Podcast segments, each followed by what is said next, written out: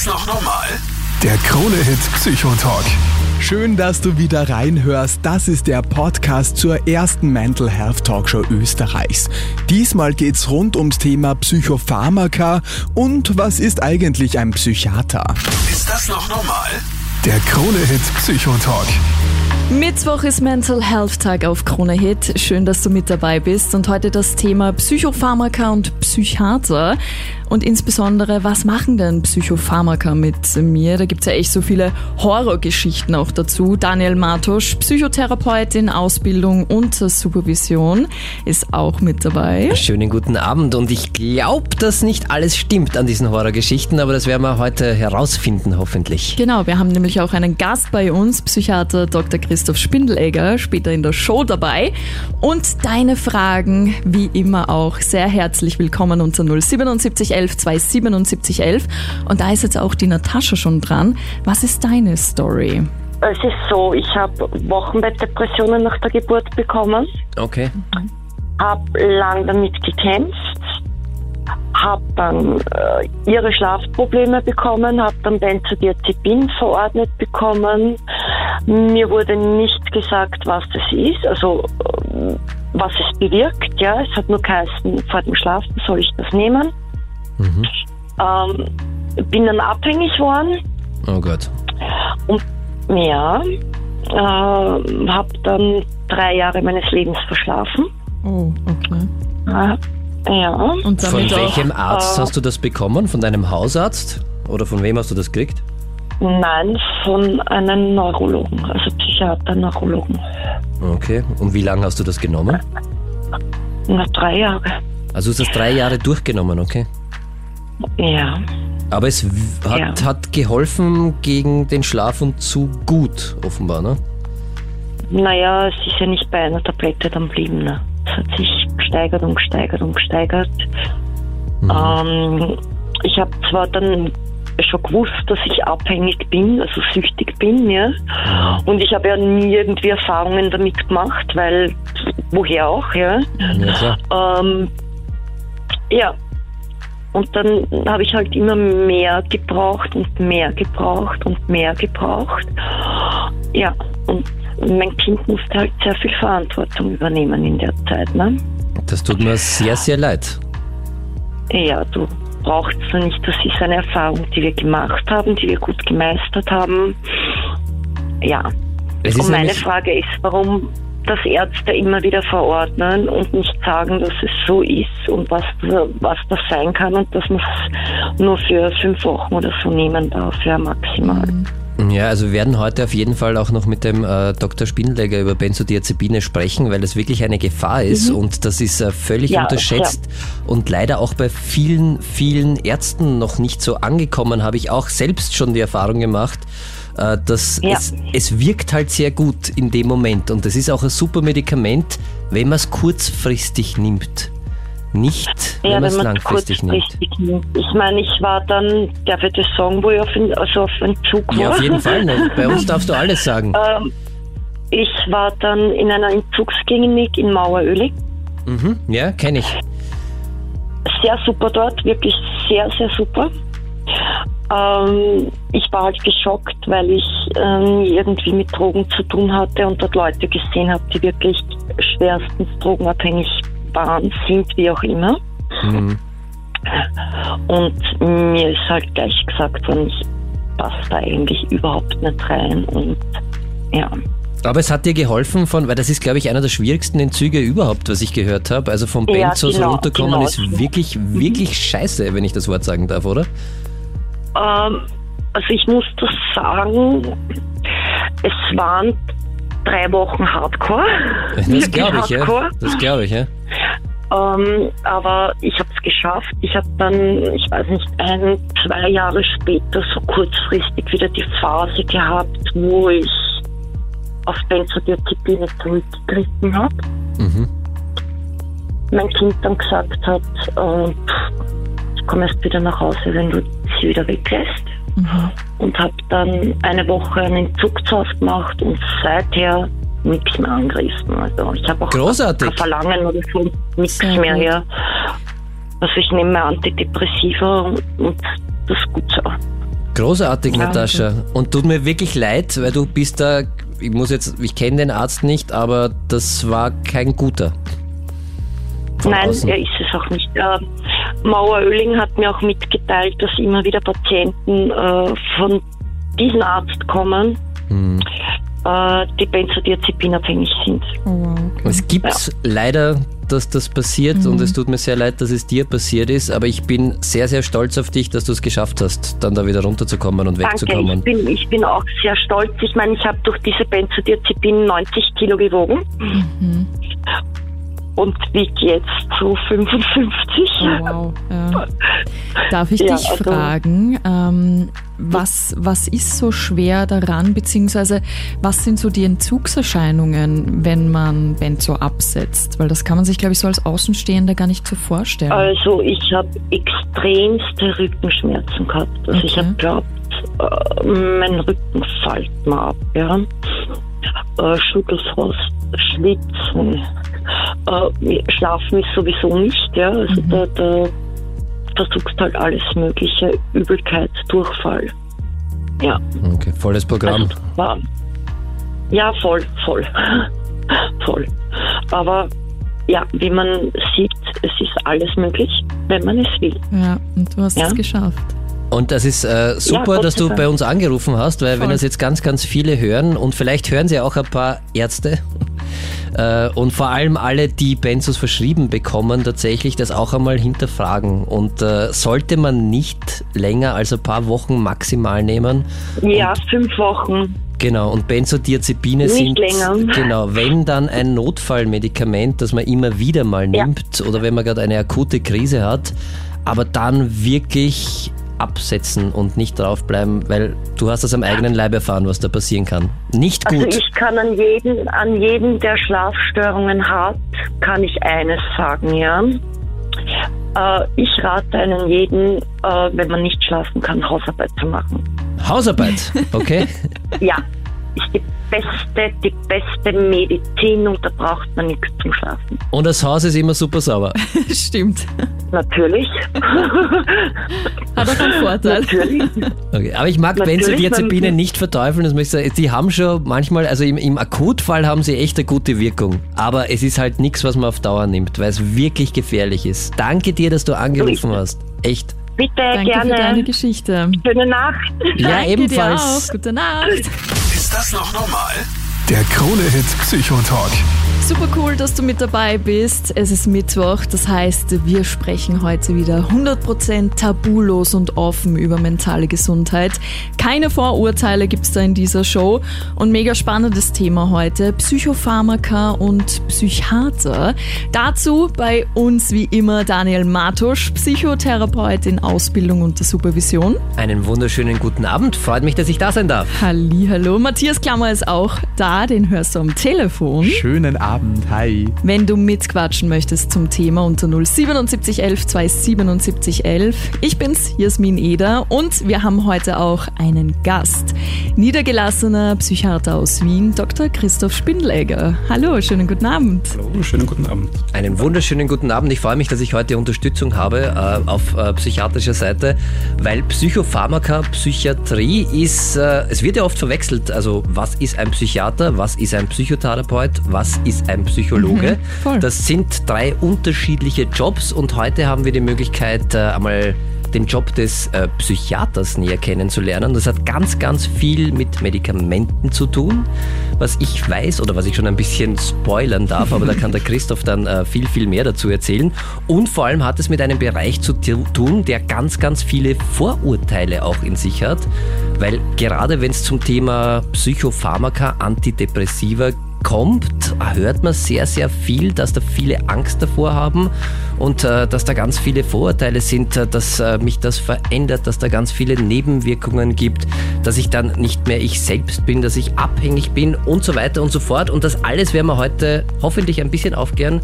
Christoph, wenn du uns helfen kannst dabei, wäre ich dir sehr, sehr dankbar. Äh, Ja, ich werde es versuchen.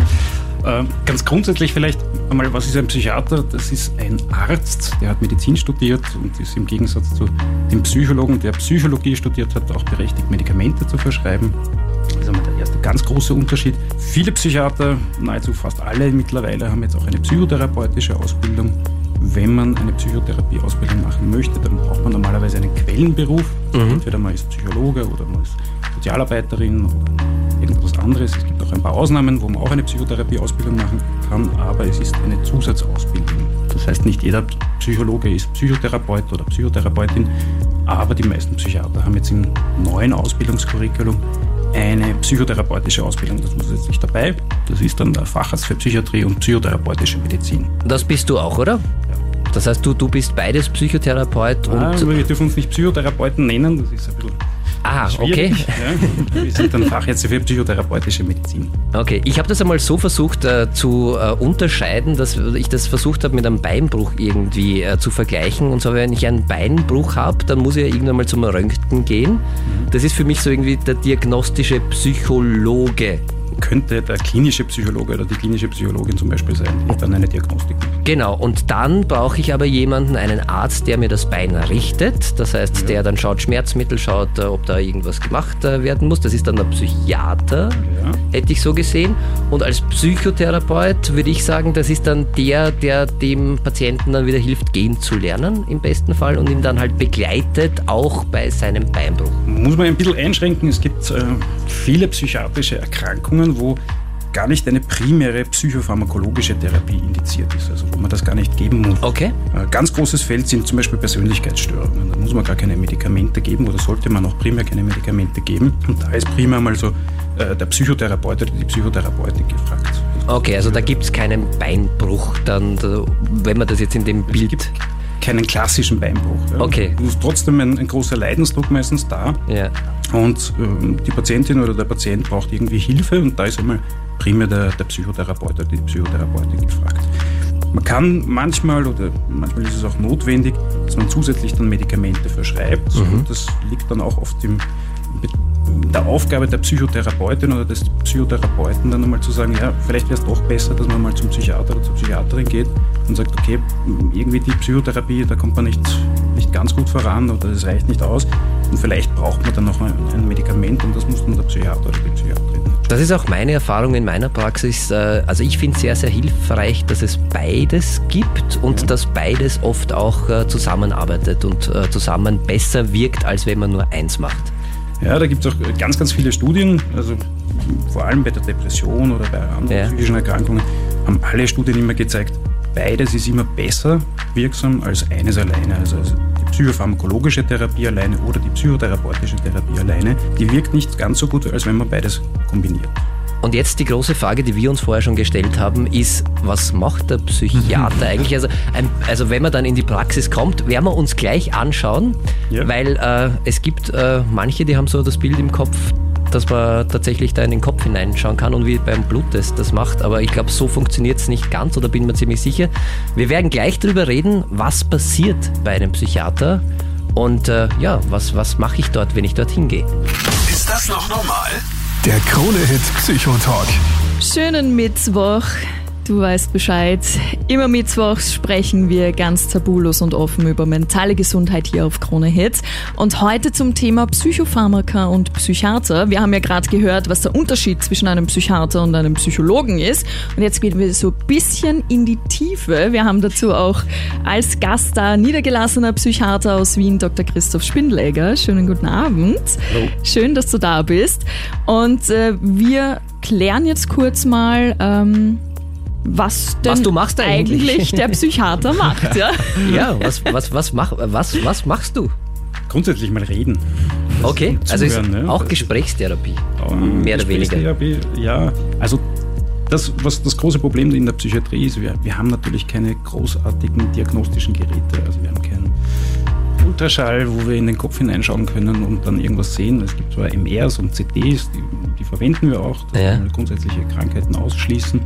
Aber das, was eigentlich die Diagnostik bedeutet, ist reden und zuhören. Okay. Und das mhm. macht man in der Praxis. Das heißt, wenn ich jetzt als Patient äh, zum Psychiater gehe, dann äh, sitzt du da und äh, wir reden dann mal, wie lange dauert das? Wie lange wie lang redest du an. Meistens im Ersttermin eine Stunde ungefähr. Eine Stunde, okay. Ja. Das heißt, versuchen wir relativ viel Zeit zu nehmen, Fragen zu stellen, was ist grundsätzlich das Problem, wie schaut die Symptomatik aus, worum geht es einmal. Was man auch machen kann, ist, man kann Tests machen. Manchmal ist das sinnvoll, manchmal ist das gar nicht so sinnvoll, sondern da geht es eher mal um Beziehungsaufbau, dass man mit den Patientinnen und Patienten irgendwie mal auch übereinkommt, was, was ist das Problem, wie kann ich vielleicht überhaupt helfen, gibt es andere Alternativen, die vielleicht sinnvoller wären. Wie schon gesagt, es gibt manche Erkrankungen, wo man gar nicht mal Medikamente primär gibt. Dann einmal sagt, okay, Psychotherapie wäre jetzt mal sinnvoller oder vielleicht haben Sie das schon gemacht oder gehen Sie mal zu einem anderen Psychotherapeuten oder anderen Psychotherapeutin. Und dann versuchen wir mal so ein bisschen zu umreißen, was, was ist das Problem, welche Symptomatik gibt es und was könnte das ungefähr sein. Mhm. Das klingt danach, dass man ganz, ganz viel eigentlich Ausbildung braucht. Weil wenn ich jetzt nicht am Blut, äh, beim Bluttest sehe ich es relativ klar, dass das, ja. da fehlt das, da muss ich das Medikament nehmen. Wie lang, wie, wie, wie wird man Psychiater? Also grundsätzlich muss man mal Medizin studieren, das dauert sechs Jahre. Also das ganz normale Medizinstudium? Ganz normales Medizinstudium. Okay. Und dann kann man sich entscheiden, dass man irgendeine Fachrichtung halt wählt. Und entweder man wird Internist oder man wird Chirurg oder eben Psychiater und dann muss man eine Facharztausbildung machen und die dauert. Also zwölf Jahre insgesamt musst wow. du investieren, um dann mit Leuten reden zu können. Ist gut, oder? Ja, na, super. Ich ich glaube, dass es auch extrem wichtig ist, weil eben, wie du richtig sagst, man kann nicht in den Kopf hineinschauen und so wie es bei sonst halt bei Bluttests ist und da brauchst du halt extremst viel Erfahrung und Wissen, wie schaut so eine psychische Krankheit aus. Genau, das lernt man halt in der Facharztausbildung, das macht man im Spital. Ähm, kann man auch in, in, der Praxis zum Beispiel ein Jahr noch zusätzlich machen oder, oder nebenbei machen in der Lehrpraxis. Ähm, und dann muss man halt schauen, was, wie, wie, kriegt man die Symptomatik heraus? Wie fragt man Patientinnen oder Patienten nach ihren Beschwerden? Wie hoch ist der Leidensdruck? Dann geht man den sogenannten psychopathologischen Status einmal durch. Wie schaut der Schlaf aus? Wie schaut der Appetit aus? Gibt es Konzentrations- oder Gedächtnisstörungen? Wie schaut die Stimmung aus also der ganze Alltag eigentlich, so wie der Alltag ausschaut, ob man da schon irgendwie Einschränkungen hat.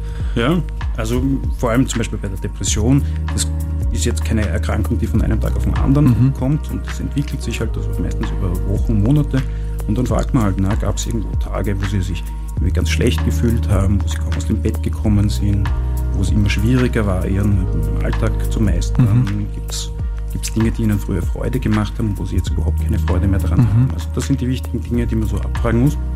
Und natürlich auch im Extremfall, oder wenn es irgendwie so Anzeichen gibt, dass da ein gewisser Lebensüberdruss da ist, mhm. es Gedanken an den Tod gibt oder Selbstmordgedanken da sind. Das muss man alles fragen.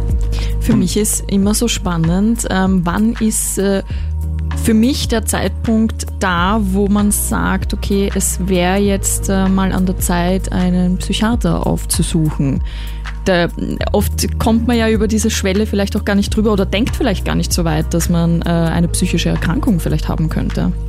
Ja, wir machen das immer am, am subjektiven Leidensdruck fest. Mhm. Also wenn man selber das Gefühl hat, man leidet extrem unter irgendetwas, zum Beispiel unter einer schlechten Stimmung und, und auch einer Antriebslosigkeit, dann wäre es mal gescheit, entweder mal gleich zum Psychiater zu gehen. Mhm. Es gibt auch die Möglichkeit in Wien, vor allem bei den Wahlärzten, die nicht einen Kassenvertrag haben, dort überhaupt einmal sich einen Termin auszumachen, ohne einer Überweisung vom Hausarzt, von der Hausärztin, oder mal zur Hausärztin oder zum Hausarzt zu gehen und das mal mit dem Hausarzt zu besprechen. Und der entscheidet dann vielleicht auch und sagt, ja, es wäre vielleicht mal sinnvoll, gehen Sie mal zum Psychiater oder zur Psychiaterin, lassen Sie sich das mal anschauen. Dann ist eben die Frage, gibt es dann wirklich eine Erkrankung, die auch behandlungsbedürftig ist? Das ist so das, das Wichtigste oder ist das vielleicht etwas, was man was eh ganz normal ist, unter Anführungszeichen, oder mit alternativen Methoden wie Psychotherapiebehandlung äh, auch wieder gut wird und dann schaut man halt, was, was man macht. Da möchte ich ganz kurz aus psychotherapeutischer Sicht auch, also man kann auch gerne mal zum Psychotherapeuten mhm. gehen. Wichtig ist, wenn wirklich, wie du richtig sagst, wenn dieser Leidensdruck da ist und äh, wenn er sagt, da passt für mich irgendwas nicht, dann sicherheitshalber mal entweder Hausarzt, Psychiater, Psychotherapeut oder auch Psychologe gehen Und da wird dann eh oft von allen geschaut, was ist jetzt am, am sinnvollsten. Und genauso wie du dann jemanden zum Psychotherapeuten schickst, würde ich jetzt auch in meiner Praxis, wenn ich das Gefühl habe, da würden Medikamente ganz, ganz gut helfen, natürlich auch äh, jemanden zum Psychiater schicken. Also, also wurscht wohin, irgendwas mit Psy ist, wenn man Probleme hat, wirklich tatsächlich einmal vorbeischauen und Mhm. äh, wenn man sich nicht sicher ist, zu wem gehe ich jetzt und deshalb zu keinem geht, finde ich sehr, sehr schade, Mhm. dann lieber zu irgendeinem gehen und da wird einem dann schon weitergeholfen. Wir haben jetzt äh, auch einen Hörer, den hast du jetzt dran gehabt, Matthias, Genau. möchte anonym bleiben, aber er hat eine Frage, die hören wir uns jetzt an. Also ich wollte ja schon länger eigentlich zum Psychiater, aber irgendwie weiß ich nie so richtig, wie zu einem komme. Zweites die Krankenkasse und äh, ich frage mich halt auch, wann soll ich denn überhaupt zum Psychiater? Wann soll ich denn? Haben wir gerade geklärt, Also aber immer wenn es einem schlecht geht, auf jeden Fall. Zahlt das bei die Kasse? Also ist das, ist das äh, eine, eine Leistung, die gratis ist? Nicht unbedingt. Also es gibt unterschiedliche Modelle. Es gibt einerseits die, die Kassenpsychiaterinnen und Psychiater. Da wird es von der Kasse bezahlt. Das Mhm. Problem ist, in, vor allem auch in Wien, sind die meistens sehr überlaufen. Da gibt es jetzt Wartezeiten, die ich so von meinen Patientinnen und Patienten höre, von sechs bis acht Monaten Wartezeit bis zum Okay, Ersttermin. Da ist meistens die Depression schon wieder vorbei. Ähm, es gibt die andere Variante des Wahlarztes oder der Wahlärztin. Da kann man eben mit oder ohne Überweisung hin, ruft man einfach mal an und macht sich einen Termin aus. Und da gibt es eine äh, Kostenrückerstattung von der, Krankenkasse, Hm. die bei Psychiatern im Vergleich zu anderen Disziplinen eigentlich relativ hoch ist. Und je nach Wahlarzt muss man halt dann zahlen und dann kann man sich relativ viel auch wieder von der Krankenkasse. Das heißt, ich zahle das, reiche das dann nachträglich ein und kriege da einen großen Teil äh, des Geldes einfach wieder zurück. Kann man da Also irgendwas sagen, wie viel man da circa zurückkriegt? Oder Ja, wie viel sowas überhaupt kostet? Hängt von der Behandlung ab, oder? Glaube hängt ich. von der Behandlung ab, es hängt vom, vom individuellen Preis Mhm. vom Psychiater oder von der Psychiaterin ab. Aber was man, was man sagen kann, ist, es gibt äh, Leistungen von der Krankenkasse und die werden zu 80 Prozent refundiert. Okay. Das heißt, es gibt so eine Erstordinationsleistung, die ist zum Beispiel ungefähr 100 Euro wert oder 120 Euro wert von, von der Krankenkasse und die zahlen dann ungefähr 100 Euro zurück. Okay. Es kann natürlich sein, dass der, der Psychiater viel Geld haben möchte Mhm. und der sagt dann, okay, die Erstordination kostet 300 Euro und kriegt nur 100 Euro zurück. Mhm. Aber es gibt auch billigere. Okay. Das sind ja schon mal positive Nachrichten. So. Und grundsätzlich, also das soll nie der Grund sein, zum Hausarzt kann man auf alle Fälle Mhm, genau. immer gehen und es gibt auch Akutpsychiatrien in jedem äh, Bundesland. In, also wenn man wirklich ein Problem hat, das soll niemanden abhalten davon, Mhm. sich Hilfe zu holen. Ganz, ganz wichtig, man kriegt erstens wieder Geld zurück und es gibt auch gratis äh, ganz, ganz viel Hilfe. Also man kann jederzeit auf eine Akutpsychiatrie gehen. Was mich jetzt noch interessiert, jetzt hast du dieses Gespräch geführt und dann gibt es Medikamente oder nicht? Nicht unbedingt. Okay. ja.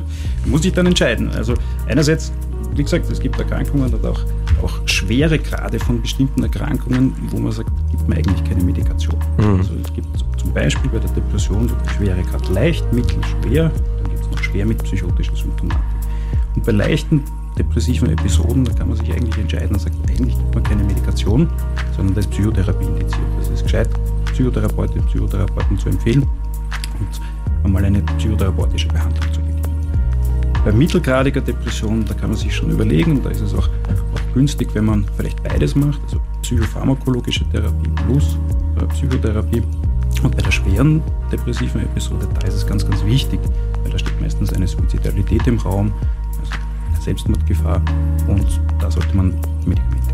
Okay, das heißt, es gibt nicht zwingend Medikamente, wenn ich zum Psychiater gehe, sondern es hängt halt dann tatsächlich auch, auch vom Krankheitsbild ab. Aber Medikament ist, glaube ich, äh, ein äh, absolut äh, gutes Stichwort. ja, gutes Stichwort, weil das wurde im Vorfeld auch schon bei uns äh, sehr, sehr heftig und kon ja, ein bisschen unterschiedlich äh, diskutiert. Ist das gut? Ist das schlecht? Da gibt es ganz, ganz viele Fragen, die wir dazu haben und die unsere Hörer da- dazu haben. Ist das noch normal? Der Krone-Hit Psychotalk. Schönen Mittwoch, schön, dass du dabei bist und mit uns ganz offen über mentale Gesundheit sprichst. Heute zum Thema Psychopharmaka und Psychiater.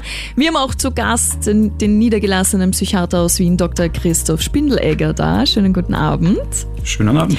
Daniel Martusch, Psychotherapeut in Ausbildung unter Supervision, ist auch wieder da. Ja, einen wunderschönen guten Abend. Matthias Klammer, heute das Studio voll. Am Telefon für dich unter 077 11 277 11. Schönen Abend, hi. Und ich bin's, Jasmin Eder, und wir quatschen heute eben über Psychiater, Psychopharmaka. Wir haben schon einige Dinge geklärt. Jetzt die große Frage: Psychopharmaka. Was machen die mit mir? Und, da gibt es nämlich ganz, ganz viele Vorurteile und Ängste. Genau. Vor allem. und vor allem auch Fragen. Und wir haben auch eine Hörerin, die bei dir, Matthias, gerade angerufen hat. wenn ich solche Medikamente dann zu mir nehme, verändert das dann meine Persönlichkeit und wie wirkt sich das dann auf mein Leben aus? Also muss ich diese Medikamente dann für immer nehmen? Das sind jetzt gleich einmal zwei Fragen, aber vorweg, was gibt es denn für Medikamente eigentlich bei psychischen Erkrankungen? Viele, oder? Ja. Und da muss man auch unterscheiden, wenn wir jetzt auf die Abhängigkeit vielleicht auch dann eingehen werden. Ähm, Es gibt verschiedene Gruppen von Psychopharmaka. Es gibt zum Beispiel Antidepressiva, es gibt Antipsychotika, es gibt Beruhigungsmittel und Also um das gleiche, Antidepressiva sind, wie der Name sagt, gegen Depressionen. Depressionen. genau. Antipsychotika, Ja, sind gegen Psychosen. Eine Äh, Psychose ist was? so ein, ein Zustand, der, wo man nicht ganz in der Realität drinnen ist und wo man ein bisschen den Realitätscheck nicht mehr machen kann. So mit Wahnvorstellungen und so. Mit Wahnvorstellungen und vielleicht auch mit Halluzinationen. Was man aber sagen muss, das ist eine Symptomatik. Das ist keine eigene Erkrankung. Ähm, Es kommt zum Beispiel bei Schizophrenie vor oder aber auch bei Depressionen kann das vorkommen. Okay. Also das machen die Antipsychotika, die versuchen diese psychotische Symptomatik ein bisschen zu lindern oder auch ganz wegzubekommen. Und dann gibt es halt eine ganze Reihe von anderen Gruppen, auch Medikamente gegen Demenz oder andere Erkrankungen. Mhm. Und jetzt bei Antidepressiva, weil die sind, äh, glaube ich, äh, zumindest heiß diskutiert, habe ich das Gefühl oft, Ja. wenn man sagt, also ich kenne äh, ziemlich viele auch äh, von meinen Patienten, die echt schon so ein bisschen so vorsichtig sind und sagen, ah, ja, Psychotherapie geht, aber ich mag keine Tabletten nehmen, weil das ist gefährlich oder das muss ich dann, äh, keine Ahnung, das will ich nicht. Sind die gefährlich? Also ich, weiß nicht, ich frage dich jetzt, als würde ich es nicht wissen. ist immer die Frage, was ist gefährlich? Aber auf der einen Seite sind die gefährlich dahingehend, dass man abhängig wird. Da würde ich jetzt mal sagen, nein. Also es gibt keine klassische Abhängigkeit von den, von den Antidepressiven. Es gibt schon Gruppen, die abhängig machen aus der Psychopharmaka-Gruppe per se, zum Beispiel Benzodiazepine oder Opiate. Aber die Antidepressiva machen keine ganz klassische Abhängigkeit. Das ist in den letzten Jahren ein bisschen aufgekommen, dass sie manchmal sogenannte Absetzphänomene machen können. Das heißt, wenn man sie dann irgendwann mal absetzen möchte, dass dann doch irgendwelche Erscheinungen auftreten, die so ähnlich sind wie Entzugserscheinungen. Aber klassische Abhängigkeit bedeutet zum Beispiel, dass es ein Toleranzphänomen gibt. Das heißt, man muss immer die Dosis steigern, damit man den gleichen Effekt hat. Das passiert bei den Antidepressiva zum Beispiel nicht. Verändern sie die Persönlichkeit? Das ist eine schwierige Frage. Weil ähm, was ist die Persönlichkeit? Ich habe mal nachgeschaut, es gibt ungefähr 70 verschiedene äh, Definitionen von, von Persönlichkeit in der Psychologie. Das, was man sagen kann, die Persönlichkeit ist eher ein, ein Langzeitmarker. Das, was ich gelernt habe und wie ich dann auf Reize in der Umgebung oder auf meine Umwelt irgendwie reagiere, mein Wertesystem habe und irgendwelche Strategien, wie ich mit bestimmten Sachen umgehe, das ist meine Persönlichkeitsausprägung. Ja. Und auf das wirken die Psychopharmaka, insbesondere die Antidepressiva, nicht wirklich. Es kann schon sein, dass ähm, Psychopharmaka manchmal oder auch die Antidepressiva manchmal bestimmte Persönlichkeitsaspekte verändern. Also es gibt zum Beispiel Patienten, die eine Impulskontrollstörung haben, die immer sehr schnell in Rage geraten. Ja. Und da wirken zum Beispiel die SSRIs, kommt sicher nachher auch die Frage, was ist das überhaupt? Ja. Ähm, das ist so eine, eine Gruppe von, von Antidepressiven, die eben sehr häufig verschrieben wird. Die wirken zum Beispiel verbessernd auf die Impulskontrolle. Das kann man diskutieren, ist das eine Veränderung der Persönlichkeit oder ist das eher eine Verbesserung der Symptomatik? Ich wollte ja gerade sagen, also im besten Fall wirkt jedes Medikament ein bisschen und wenn ich eine psychische Erkrankung habe, wie eine schwere Depression, wäre ich ja sehr dankbar eigentlich, wenn es mir nachher besser geht und ich ein zum Beispiel wieder fröhlicher Mensch bin. Genau. Also so gesehen ist ja eigentlich das der Wunsch des Medikaments, oder?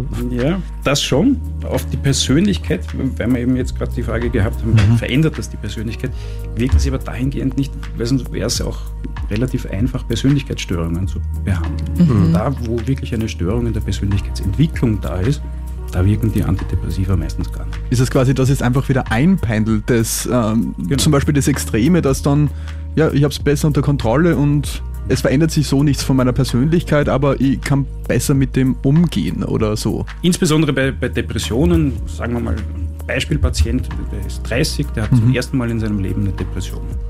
Das heißt aber, in den ersten 30 Jahren hat er mit, dem, mit der Umwelt und mit den Reizen und mit dem Stress eigentlich ganz gut umgehen können. Und irgendwas passiert dann, wo es dann meistens durch chronischen Stress oder vielleicht auch traumatische Erlebnisse, mhm. wo es dann nicht mehr funktioniert und wo die Strategien, die er bis jetzt gemacht hat, irgendwie nicht mehr funktionieren. Und dann kommt eine depressive Episode. Und die Antidepressiva, das schließt jetzt dann auch gleich an die zweite Frage an, sollen ihm wieder helfen, dorthin zu kommen, dass er mit seinen Strategien wieder gut umgehen kann und das Leben bewältigen kann. Und dahingehend, man muss sie auch nicht das Leben lang nehmen oder ein Leben lang nehmen, okay. Sondern es geht eher darum, wieder einmal einen Zustand zu erreichen, wo es einem gut geht, mhm. wo die Symptomatik vielleicht vollkommen remittiert ist, sagt man da, also wirklich weg ist. Und dann kann man versuchen, sie ganz, ganz langsam wieder auszuschleichen.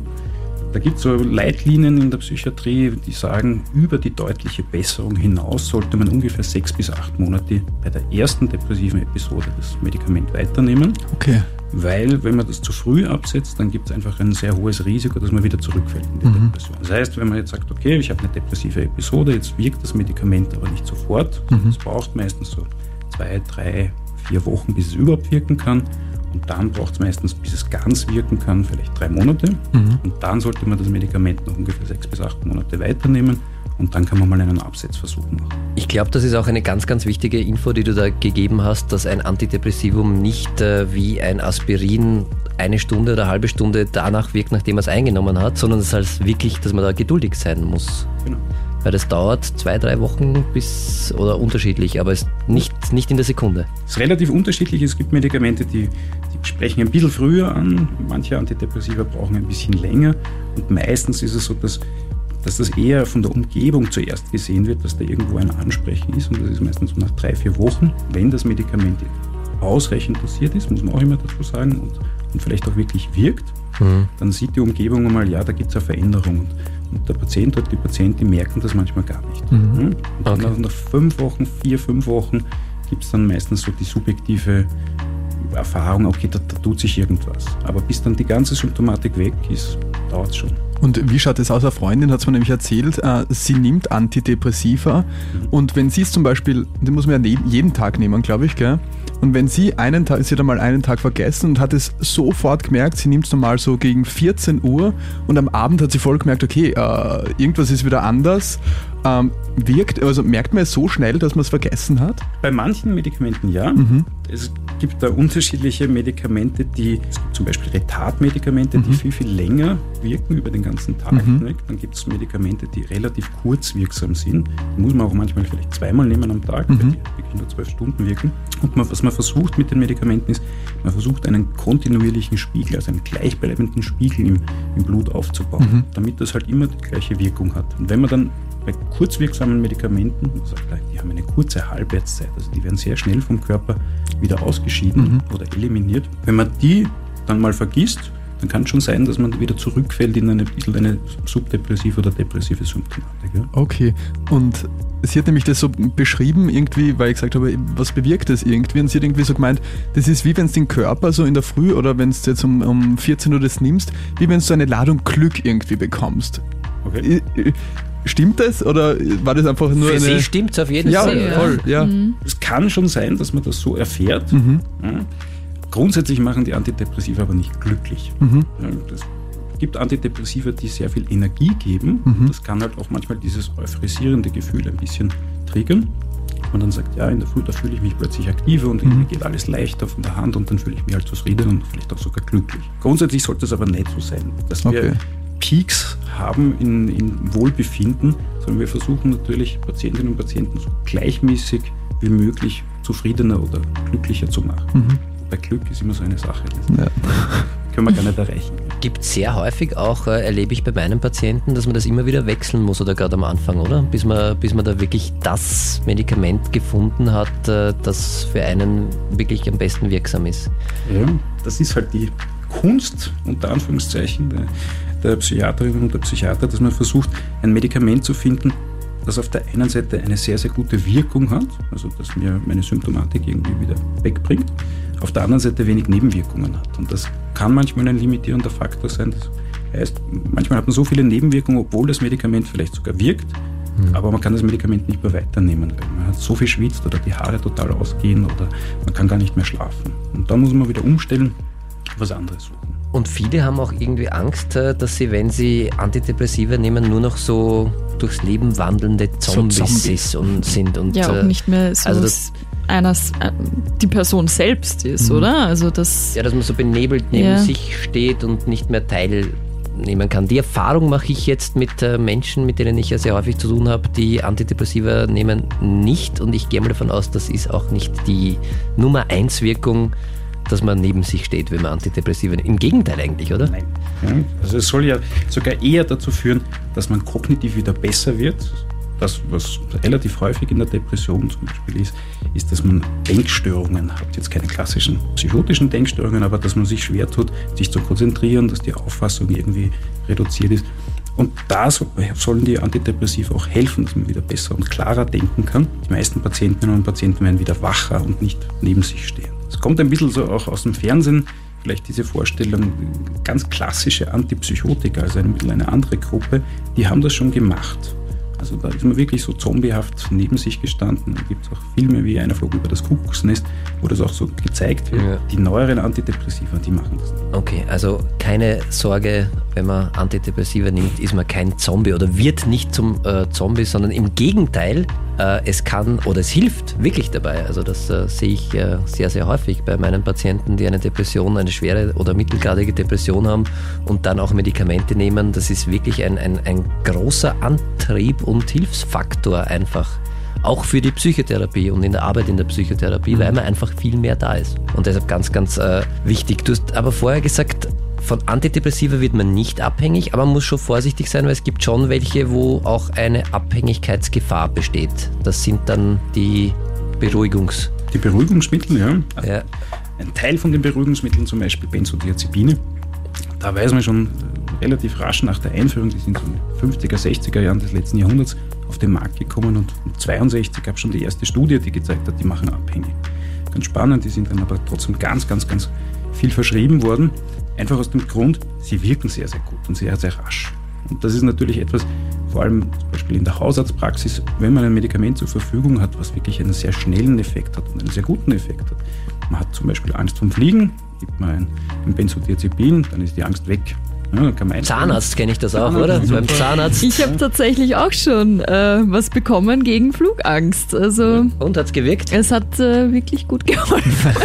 Und ich glaube, genau dafür ist es ja auch da. Die Gefahr ist, wenn man das ein paar Wochen jeden Tag nimmt, ja. dann wird es gefährlich, oder? Was ich schon, genau. Entschuldigung, was ich schon gemerkt habe, ich bin noch ziemlich müde dann ähm, geworden. Also es war schon, der Flug war dann für mich erträglich, aber ich bin ziemlich müde geworden. Ja, das ist eben eine Wirkung der, der Benzodiazepine, dass sie zwar angstlösend sind, aber auch müde machen, also sedierend sind. Ja, sie wirken auch gegen Epilepsie zum Beispiel oder gegen epileptische Anfälle können sie wirken. Aber äh, grundsätzlich kann man sie natürlich geben, vor allem in so spezifischen Situationen, so, wo ganz klar ist, okay, das ist jetzt ein Flug, da kann ich ein Benzodiazepin nehmen mhm. und dann geht es mir gut und dann kann ich auch den Flug irgendwie überstehen. Wenn man sie regelmäßig nimmt, dann gibt es halt die Gefahr, dass man sich sehr schnell daran gewöhnt, insbesondere wenn sie sehr gut wirken. Mhm. Das ist ein bisschen paradox. Man sagt, okay, das, das, was sehr gut wirkt, das kann auch relativ rasch abhängig machen, weil sich einfach das Gehirn an diese Wirkung sehr schnell gewöhnt. Und da muss man immer die Dosis steigern. Das ist ein Toleranzphänomen, das heißt, ich muss immer mehr nehmen, damit ich die gleiche Wirkung habe und dann wird es halt irgendwann kritisch, weil wenn ich dann absetze, dann werde ich Entzugsbeschwerden haben. Das ist das Problem. Und bei Benzodiazepinen ist der Entzug kein sehr schöner, kann ich äh, sagen, weil ich arbeite Wieso? ja auf einer Suchtklinik, weil es wirklich ein sehr, sehr schwerer und langwieriger Weg ist, von diesen Medikamenten wieder runterzukommen und weil es da kein Substitut gibt. Das heißt, man kann nicht irgendwie beim Alkoholentzug zum Beispiel, wenn man alkoholkrank ist, äh, dann kann man Benzos nehmen am Anfang, mhm. um sich den Entzug zu erleichtern und das geht bei Benzodiazepinen nicht.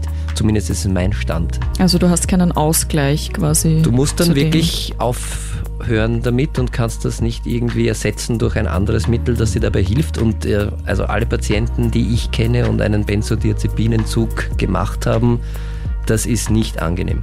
Das ist wirklich nicht schön, deshalb äh, wenn man einmal fliegt, okay, Benzos nehmen oder wenn man zum Zahnarzt geht und es wirkt ja wirklich super und in, innerhalb von Minuten. Also das ist äh, sehr erstaunlich, wenn man, hat Wobei ich sagen muss, ich weiß ehrlicherweise nicht, ob es Benzodiazepin war. Also und ich du hast vorher gesagt, es war ein Xanor, oder? Ein Xanor war es, genau. Ah, das ist, ist, das das? Ein, das ist ein Benzo. Ich habe es ja. äh, in der Apotheke bekommen. Ja, und das äh, kann man dann bei Bedarf nehmen. Da ist es okay, wenn du jetzt Pilotin wärst Ja, und jeden wär Tag schwierig. äh, dein Benzo brauchst, wird es gefährlich. Ja. Ja, das darf man sogar gar nicht, weil es Ja. natürlich die Verkehrstüchtigkeit beeinträchtigt. Das habe ich wirklich gemerkt. Also Autofahren danach wäre nicht mehr gegangen. Geht gar nicht. Aber wir fassen zusammen, grundsätzlich muss man die, also diese ganzen Vorurteile, die da sind, dass man da, wie, wahrscheinlich eh, weil man es aus den Filmen auch so kennt, wenn man irgendwo Psychiatrie oder Psychiater oder was auch immer und dann hat man irgendwie diese Menschen, die in der, in der Zwangsjacke vorm Fenster stehen und äh, vor sich her wippen und völlig neben der Spur sind. Aber das machen die Medikamente nicht, zumindest heute nicht. Nein, und es gibt auch keine Zwangsjacken mehr. Das ist die gute Nachricht. Das ist einmal schön zu hören. Das ist die gute Nachricht. Wie ist es äh, bei äh, Psychopharmaka für Kinder? Gibt es das für Kinder auch? Würde mich interessieren. Reden wir gleich. Ist das noch normal? Der Krone-Hit Psychotalk. Voll schön, dass du mit dabei bist beim Krone Hit Psychotalk. Jeden Mittwoch ab 22 Uhr hier auf Krone Hit quatschen wir tabulos und offen über mentale Gesundheit. Und das Thema heute finde ich ja mega spannend. Psychopharmaka und Psychiater. Geklärt haben wir jetzt schon, was der Unterschied zwischen einem Psychiater und einem Psychologen ist, wie Antidepressiva wirken und jetzt die Frage, können wir Kindern eigentlich auch schon Psychopharmaka geben? Dazu bei uns zu Gast niedergelassener Psychiater aus Wien, Dr. Christoph Spindelegger. Hallo? Hi. Und Daniel Martusch ist auch da, Psychotherapeut in Ausbildung unter Supervision. Einen schönen guten Abend. Und es wird noch voller im Studio. Matthias Klammer auch da, den hörst du am Telefon. Schönen Abend, hi. Und ich bin's, Jasmin Eder. Und jetzt die Frage. Kann man denn äh, Psychopharmaka auch schon äh, Kindern geben? Du bist Vater von zwei Kindern, Christoph. Ehrlich. Okay. Also grundsätzlich, also ja, ich habe zwei Kinder, aber grundsätzlich Ja. kann man auch Psychopharmaka äh, Kindern schon geben. Es ist ein bisschen schwieriger. Erstens, ich bin kein Kinderpsychiater. Es ist eine eigene Ausbildung. Und zweitens, es gibt nicht alle Medikamente für die Kinder. Also alle Medikamente, die für Erwachsene zugelassen sind, da gibt es nur eine ganz kleine Gruppe, die auch für Kinder zugelassen sind. Es ist äh, grundsätzlich auch ganz, ganz schwierig, so eine Zulassung zu bekommen, weil es natürlich schwierig ist, auch in Kindergruppen eine Studie zu machen, eine Zulassungsstudie zu machen. Die zweite große Hürde ist natürlich, wir wissen nicht ganz genau, was die Psychopharmaka mit der Gehirnentwicklung von Kindern machen. Also je früher wir es äh, Kindern geben, desto schwieriger ist es da irgendwie Vorhersagen zu, zu geben, was, was passiert dann überhaupt mit der Gehirnentwicklung, also was könnte da überhaupt passieren. Und äh, die dritte Sache ist, ja, es gibt bestimmte Erkrankungsbilder, wo es ganz, ganz wichtig ist, Medikamente zu geben, auch wenn zum Beispiel Suizidalität im Raum steht. Mhm.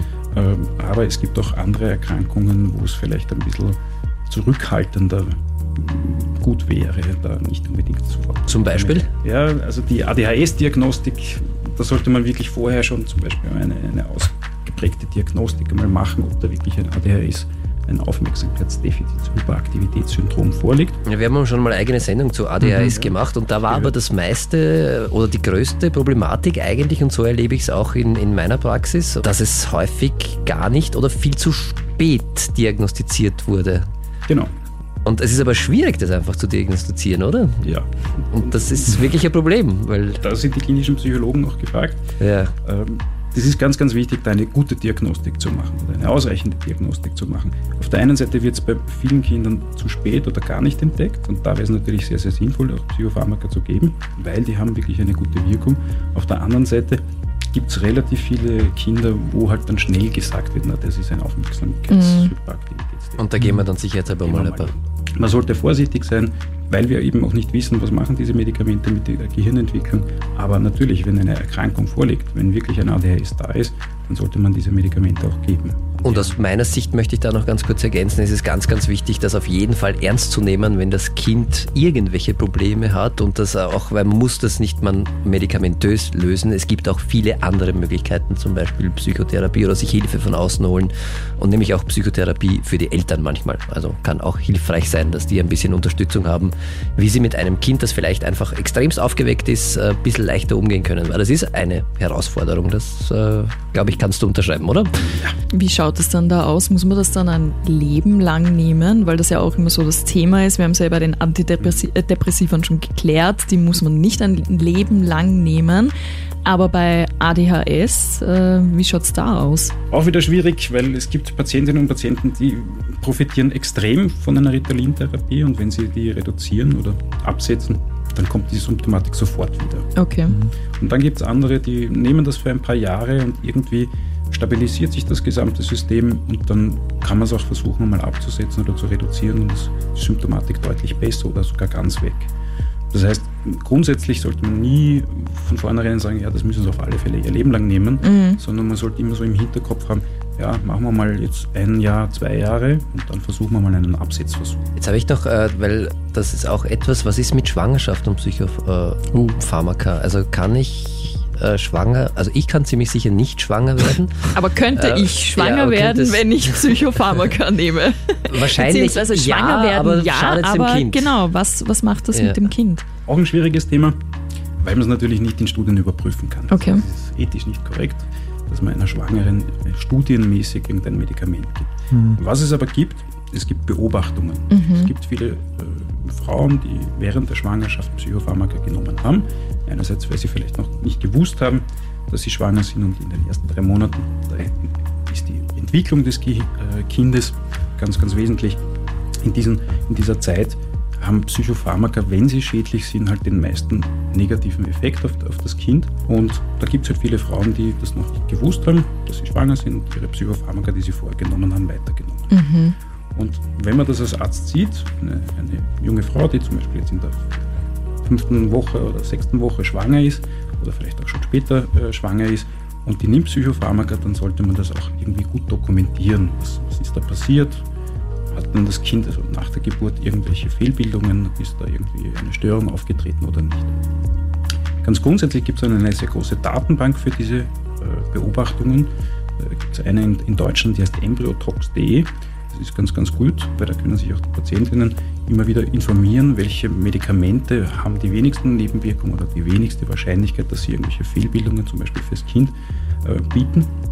Und je nachdem, welche Psychopharmaka genommen werden, schon vor der Schwangerschaft, sollte man halt entscheiden, ist es günstig, dass man vielleicht die Medikamente vor einer Schwangerschaft, wenn sie geplant ist, absetzt. Ja, es gibt bestimmte Medikamente, die sind überhaupt No-Gos, also die darf man nicht nehmen, weil man da weiß, da gibt es ganz, ganz schwere Nebenwirkungen oder Fehlbildungen beim, beim ungeborenen Kind.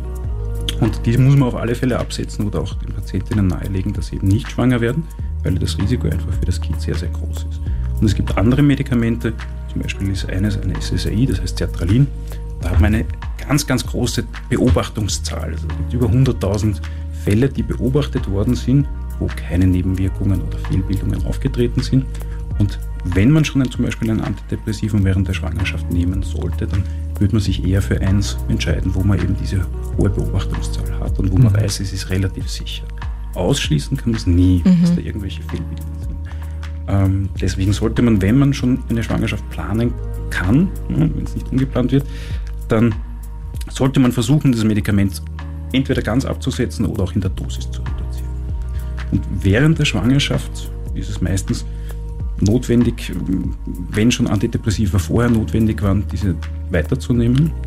Was man aber versuchen sollte, zum Beispiel bei den SSRIs oder bei den anderen Antidepressiven, dass man sie am Ende der Schwangerschaft, also kurz vor der Geburt, ein bisschen zu reduzieren. Weil was man schon sieht, ist, dass Kinder, wenn sie aus dem Mutterleib herauskommen und diesen Medikamenten nicht mehr ausgesetzt sind, plötzlich Anpassungsstörungen entwickeln. Ja, die werden dann irgendwie sehr quengelig, schreien viel, schlafen schlecht. Das dauert dann meistens ein, zwei Wochen. Und wenn man da die Dosis Das heißt, weil die im Mutterleib ja das mitbekommen Genau. haben und dann auf einmal natürlich nicht mehr. Ja, plötzlich nicht mehr. ja verstehe. Und da denkt man eben auch an diese Absetzphänomene, dass plötzlich die Dosis von was auch immer auf Null geht und nur ein geringer Teil eigentlich über die Muttermilch zum Beispiel weitergegeben wird. Und da muss man halt versuchen, die vor der Geburt ein bisschen zu reduzieren, dann ist dieses Anpassungssyndrom ein bisschen weniger. Und was, glaube ich, ganz, ganz wichtig ist in so einem Fall, ist wirklich ein gutes Zusammenspielen zwischen Psychiater, Patientin und vielleicht auch Psychotherapeut, weil auch eine schwere Depression, die dann unbehandelt ist, weil man die Medikamente absetzt, wenn man schwanger ist, kann auch massive Auswirkungen auf die Entwicklung mhm. des Kindes haben. Also ich glaube, da ist wirklich wichtig, dass man sich das von Fall zu Fall wirklich anschaut und schaut, was ist das Beste für beide halt, für das Kind genau. und für die Mutter. Bei einer schweren Depression, Suizid ist das, das, Maximum an Schlechten, was passieren kann. Das ist natürlich dann für beide tödlich. Ja. Äh, aber auch äh, eine massive Antriebslosigkeit oder Appetitlosigkeit kann zu einer Mangelernährung führen, was auch für die Entwicklung des Kindes ganz, ganz schädlich ist. Oder ein massiv gesteigerter Appetit auf Süßes. Ja, und dann steigt das Diabetesrisiko der, während der Schwangerschaft. Also es gibt eine Vielzahl von Dingen, die bei psychischen Erkrankungen dann halt schief laufen können während der Schwangerschaft. Und deswegen ist die intensive Betreuung einerseits gynäkologisch, aber auch psychiatrisch und psychotherapeutisch ganz, ganz wichtig. Ist das noch normal? Der Krone-Hit Psychotalk. Was macht ein Psychiater eigentlich und wie wirken Psychopharmaka? Das ist heute das Thema bei Ist es noch normal, dem Krone-Hit Psychotalk. Jeden Mittwoch um 22 Uhr quatschen wir tabulos. Und wir haben einige Dinge heute schon geklärt. Zur Info für dich, solltest du die Sendung verpasst haben, stellen wir sie dir online als Podcast auf kronehit.at zum Nachhören. Und wir haben jetzt äh, auch eine Frage per Mail reinbekommen. Voll. Matthias. Unter psychotalk.kronehit.at das Postfach geht heute wirklich extrem über. Und unter anderem ist da eine Frage vom Paul reinkommen. Der Paul schreibt, eben wenn es ums Thema äh, Psychopharmaka geht, kann man Medikamente oder sollte man Medikamente eigentlich im Internet bestellen? Oder wie, wie schaut es aus? Ist es am schlausten, dass ich es irgendwie in der Apotheke hole? Die Frage geben wir gleich weiter an Psychiater Christoph, Dr. Christoph Spindelegger, heute zu Gast bei uns. Vielen Dank, dass du da bist. Hallo, vielen Dank für die Einladung. Also, Internet bestellen? Schlechte Idee. Schlechte Idee. Ja, man weiß nämlich gar nicht, was drinnen ist. Mhm. Und das ist halt das große Problem. In, in, der Apotheke kann ich mir relativ sicher sein, mhm. da ist das drinnen, was draufsteht. Also wir reden jetzt eh nicht von Shop-Apotheke.at, sondern wir reden von Instagram. Es gibt, wird ja überall irgendwas angeboten, so irgendwie. Genau. Also, also über die Shop-Apotheken oder äh, Online-Apotheken, das ist mhm. natürlich kein Problem. Da kann man das bestellen. Aber so über Schwarzmarktquellen mhm. ist das eine ganz, ganz schlechte Idee. Ich, ich weiß halt nicht, was das ist. Mhm. Das kann ein irgendwie vergiftetes oder mit irgendwelchen Substanzen versetztes Ding sein oder auch wirklich ein Medikament, das vielleicht mhm. schon abgelaufen ist und gar nicht mehr so gut wirkt. Das heißt, wenn Medikament, dann über Arzt oder Ärztin und Apotheke. Mhm. Und es hat einen Grund, glaube ich, warum das äh, Studium und die Ausbildung zum Psychiater insgesamt zwölf Jahre dauert äh, und dass man sich das nicht im Internet mhm. irgendwie selbst äh, bestellen kann. Ich glaube, es ist wirklich gefährlich. Also ich würde echt, echt davon abraten, weil genau. Medikamente wirken ja auch nicht bei jedem gleich, oder? Ja. Also muss man schon aufpassen. Ja, vor allem weißt du ja auch nicht, was du gerade brauchst für deinen mhm. Zustand, oder? Weil also klar, wenn es mir schlecht geht und wenn ich mich gerade in einer Depression fühle, denkt man sich, okay, Antidepressiva, aber da gibt es ja auch komplett Unterschiede, wie wir schon gehört haben. Genau. Und äh, welche die mit massiven Nebenwirkungen einhergehen können. Und das kann ich natürlich nicht abschätzen bei irgendeinem Medikament, was ich so einfach bestelle. Apropos Nebenwirkungen, da haben wir heute noch gar nicht so drüber gesprochen. Also jetzt einmal, wir sagen einmal klar Nein zu bestellen im Internet. Mhm. Also das können wir, glaube ich, äh, zusammenfassend äh, äh. Nebenwirkungen ist ja auch ein großes Thema. Wir haben schon kurz mal angesprochen, aber es gibt halt schon auch, das muss man auch ehrlich dazu sagen, Psychopharmaka haben schon auch Nebenwirkungen, oder? Ja. Das ist ganz grundsätzlich so, wobei nicht alle Nebenwirkungen schlecht sein müssen. Das ist was ganz, ganz Wesentliches. Es gibt immer eine Hauptwirkung. Bei den Antidepressiva ist das quasi die antidepressive Wirkung. Das ist die Wirkung, die es haben sollte. Aber es gibt dann eben auch Nebenwirkungen, die können zum Beispiel auch manchmal nutzbar oder nützlich sein, wenn ein Antidepressivum zum Beispiel mal müde macht und ich im Rahmen meiner Depression eher eine Schlafstörung habe, dann ist es gut, so ein Antidepressivum mit dieser Nebenwirkung zu nehmen, weil dann habe ich gleich die Schlafstörung auch ein bisschen mit behandelt. Ja, ja. Macht Sinn. Ja. Die meisten Nebenwirkungen sind sogenannte unerwünschte Nebenwirkungen. Die können relativ unspezifisch sein, sowas wie Kopfschmerzen oder Übelkeit oder Durchfall. Und die meisten davon, von diesen unspezifischen Nebenwirkungen, die bilden sich relativ rasch zurück. Die kommen am Anfang, treten so erste ein, zwei Wochen vielleicht auf und irgendwann sind die wieder weg, im Idealfall. Wenn sie nicht weggehen, dann muss man überlegen, ob man nicht ein anderes Medikament gibt. Also es gibt schon Möglichkeiten, das dann auch zu ändern. Man muss jetzt Genau. nicht die Nebenwirkung ertragen bis zum bitteren Ende. Okay, wichtig, ja. Ziel sollte immer sein, ein Medikament zu geben, was ganz, ganz wenige Nebenwirkungen oder vielleicht gar keine Nebenwirkungen hat, aber die beste Wirkung hat. Wie viele Antidepressiva gibt es? Schwierig. Also wie viel könnte ich da ausprobieren? Circa. Es gibt so- Unmengen wahrscheinlich. Sieben, acht Gruppen verschiedener Antidepressiva. Es gibt so SSRIs, SNRIs. Also ich habe Möglichkeiten, mich durchzukosten. Ja, man kann, man kann relativ viele äh, Antidepressiva durchprobieren. Es ist manchmal auch, auch sinnvoll, Antidepressiva zu kombinieren, also aus einer Gruppe eins zu nehmen und vielleicht aus einer anderen Gruppe eins zu nehmen, weil die dann einen besseren Gesamteffekt haben. Aber grundsätzlich fangen wir mal mit einem an.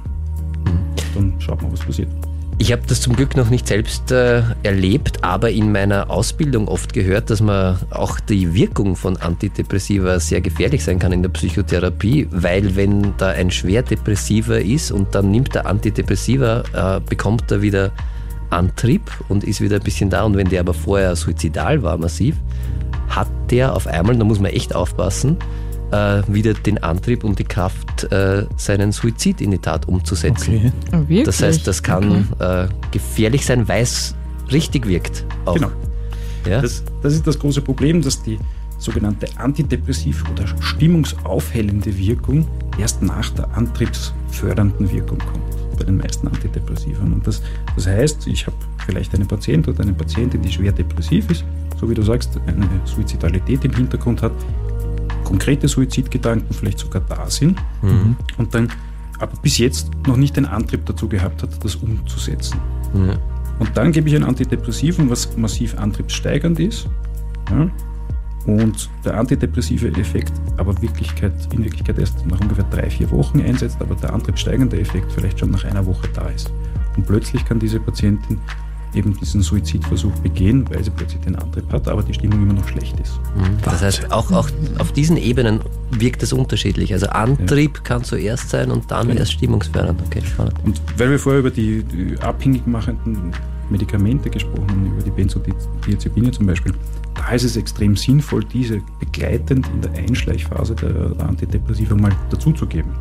Ja, die machen ruhiger, die entspannen ein bisschen, distanzieren von, von Grübelgedanken und von negativen Gedanken.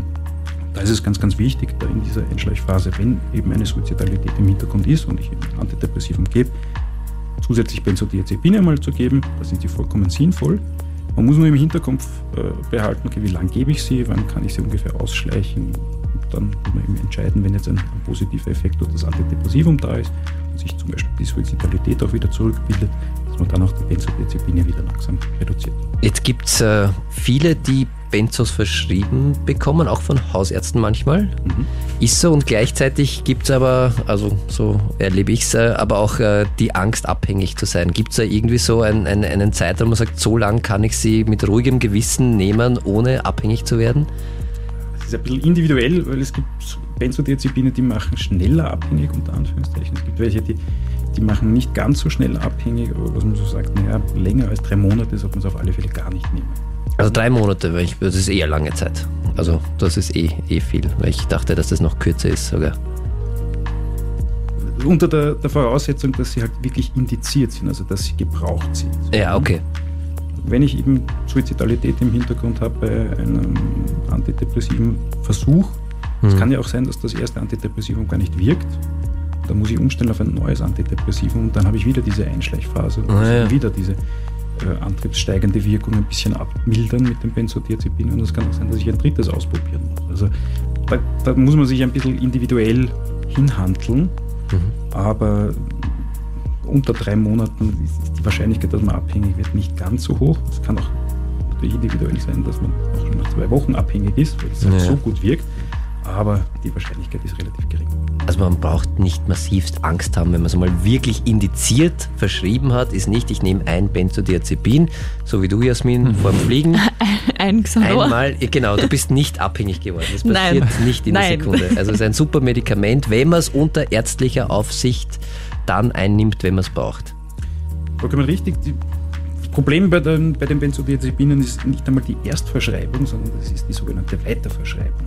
Dass man einfach dann zum Hausarzt oder zur Hausärztin geht und die vielleicht gar nicht draufschaut, gar kein Vorwurf, und das einfach weiter verschreibt. Und dann das immer wieder einfach weiter verschrieben wird und dann Patientinnen und Patienten das über viele, viele Jahre nehmen. Lustigerweise manchmal gar nicht die Dosis steigern müssen. Ich habe zum Beispiel Patientinnen, die sind jetzt schon über 80, die nehmen seit 30, 40 Jahren immer eine Tablette von was auch immer, Lexotanil oder sonst irgendetwas. Und ich habe auch einmal so eine Patientin kennengelernt, ein Halsöhnchen am Abend, Genau. das, Ja. das brauche ich. Und das war auch nicht mehr. Ja, aber man kann es ihnen nicht mehr wegnehmen. Ja, das ist schwierig. Ja. Ja? Also einerseits aus der psychischen Abhängigkeit unter Anführungszeichen, die sind das halt schon so gewohnt und können quasi gar nicht mehr ohne dem schlafen. Ja. Andererseits gibt es eine sogenannte Low-Dose-Dependency, also Niedrigdosisabhängigkeit. Die sind wirklich abhängig, auch nur von dieser einen Tablette. Wahnsinn. Also bitte immer mit dem Psychiater deines Vertrauens sprechen, bevor du oder überhaupt, wenn man Medikamente nimmt, immer mit einem Arzt sprechen und sich nicht äh, selbst äh, versuchen, irgendwie da im Internet ein, ein Rezept zusammenzustellen.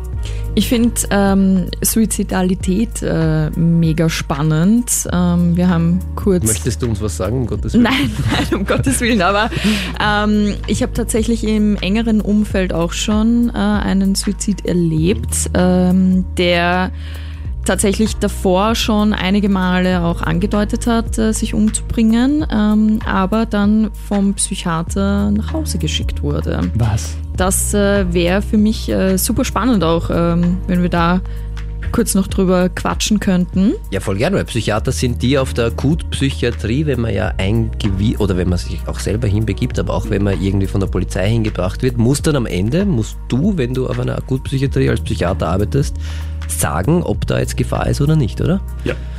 Ist das noch normal? Der Krone-Hit Psychotalk. Schönen Abend wünsche ich dir. Du bist bei Ist das noch normal, dem Krone-Hit Psychotalk. Voll cool, dass du da mit dabei bist. Du weißt, wir sprechen wirklich komplett tabulos über mentale Gesundheit und das heutige Thema Psychopharmaka und Psychiater.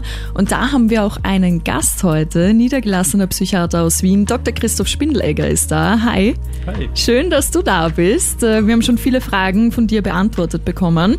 Und jetzt äh, habe ich auch eine Frage an dich. Und zwar geht es um Suizid bzw. Suizidalität. Ähm, ich kann nur sagen, ich habe in meinem Umfeld tatsächlich auch äh, jemanden gehabt, der am Ende dann wirklich Suizid begangen hat, ähm, wo aber schon im Vorfeld einige Suizidversuche oder Andeutungen da waren, ähm, er aber tatsächlich vom Psychiater nach Hause geschickt wurde. Er hat dann damals irgendwie erzählt, äh, er musste so einen Test machen und den hat er bestanden und deswegen durfte er nach Hause. Aber er wurde wirklich äh, damals auch von der Polizei ähm, quasi in die Psychiatrie gebracht und äh, akut Ambulanz oder so heißt das. Akut, ja, das ist ja der Ablauf, wenn tatsächlich jemand suizidal ist, wenn man sich die Polizei dann zur Hilfe holt, was äh, unbedingt immer gemacht werden soll, übrigens an dieser Stelle. Also wenn es da jemanden gibt, der wirklich, wo man das Gefühl hat, der tut sich jetzt was an und äh, dann bitte die Polizei rufen oder Rettung rufen oder mit dem,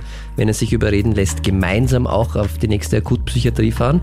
Und dort wird dir dann einem Psychiater vorgestellt und der muss dann entscheiden, Ja, der muss dann entscheiden. ob der wirklich suizidal ist oder nicht. Und ich stelle mir das Ich stelle es mir auch nicht einfach vor. unglaublich schwierig vor. Wie geht das? Ist eine schwierige Entscheidung. Vielleicht noch ganz kurz zu dem Ablauf.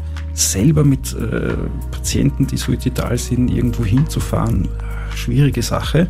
Eh, ja, stimmt. Habe ich schon Wieso? erlebt, dass dann wer mit dem Auto äh, zur Psychiatrie gefahren ist und während der Autofahrt ist dann der Patient einfach Tür auf und rausgesprungen. Okay. Also im besten Fall wirklich professionelle Hilfe holen. Professionelle Hilfe, auch die Rettung nimmt gegen den Willen keine Patienten mit, muss man auch dazu sagen. Also wichtig ist, Polizei zu rufen, die holen dann auch den Amtsarzt. Das ist der einzige Arzt, der wirklich eine Einweisung machen kann. Okay. Also ich als Psychiater kann keine Einweisung machen, kann niemandem von euch jetzt sagen, ihr müsst jetzt auf die Psychiatrie. Gott sei Dank. Ja, Gott sei Dank. Na, hat auch seine Vorteile. ja. Also Ja. es wird schon wirklich, das ist auch wichtig, äh, es wird schon ernst genommen. Also es passiert nicht einfach so. Ja. Ja, und das, das ist vielleicht noch der Punkt, wirklich auch ernst nehmen, wenn jemand sagt, ähm, du, ich schmeiß mich jetzt von Zug oder ich spring vom Fenster oder wie auch immer. Also das ist äh, nicht jeden Fall, wirklich äh, zu belächeln. Genau. Und wenn diese Situation eintritt, also wenn man auf der Psychiatrie, auf der Akutpsychiatrie, auf irgendeiner Ambulanz oder in anderen Einrichtung landet, unter Anführungszeichen mit Suizidgedanken, dann ist es halt die Aufgabe der Psychiaterin oder des Psychiaters, so schrittweise jetzt mal abzuklären, wie hoch ist die Suizidalität, mhm. wie hoch ist die Gefahr. Da gibt es keinen eigentlichen Test. Mit dem Test finde ich ein komisch. Äh, es gibt aber so, so Steps, dass man einmal fragt, naja, gab es irgendwie mehr vermehrt Gedanken an den Tod, immer wieder, drängt sich das auf, gibt es vielleicht sogar äh, den Wunsch zu sterben, gibt es konkrete Gedanken, wie Sie das durchführen würden, haben Sie vielleicht schon Pläne gemacht mhm.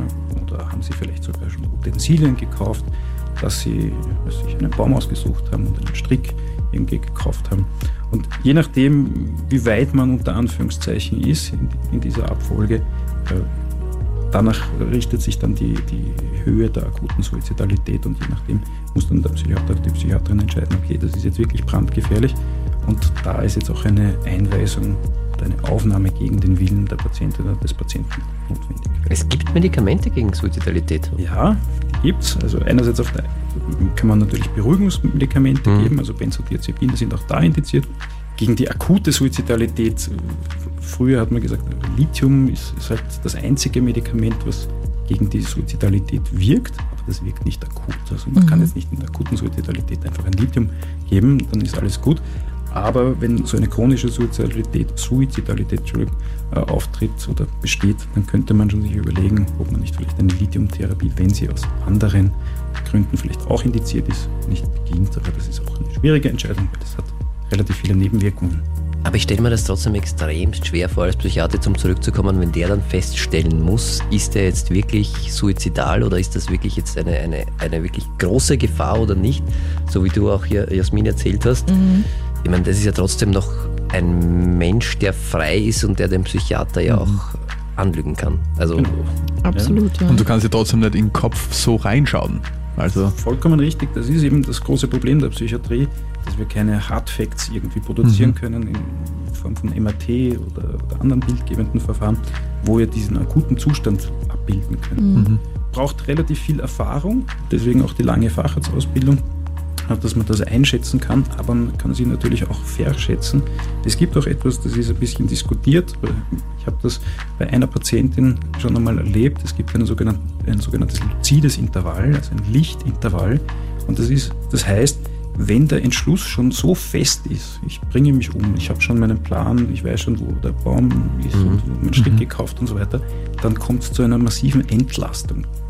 Und plötzlich man, wirkt man irgendwie befreiter.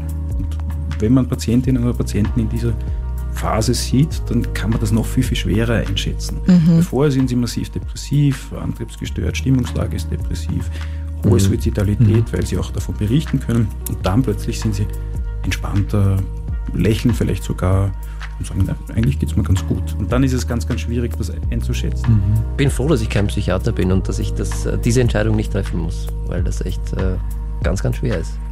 Aber irgendwer muss es wohl machen. Ja, was man natürlich im, stationären Setting machen kann, also in der Ambulanz, man kann sich natürlich Hilfe holen. Ne? Sagt man, okay, da gibt es einen Oberarzt oder äh, einen Kollegen, den holt man sich her und dann macht man das halt zu zweit und versucht da auch die Verantwortung ein bisschen aufzuteilen weil dann halt vier Augen mehr sind. Mega spannendes Thema heute auf jeden Fall. Vielen Dank, Christoph, an dich, dass du heute bei uns warst und uns so viele Fragen beantwortet hast. Ja, vielen Dank für die Einladung. Ne? Ist das noch normal? Der Krone-Hit Psychotalk. Das war's wieder mit dieser Podcast-Folge. Die nächste gibt's wieder in einer Woche. Und wie immer freuen wir uns, wenn du diesen Podcast abonnierst und teilst.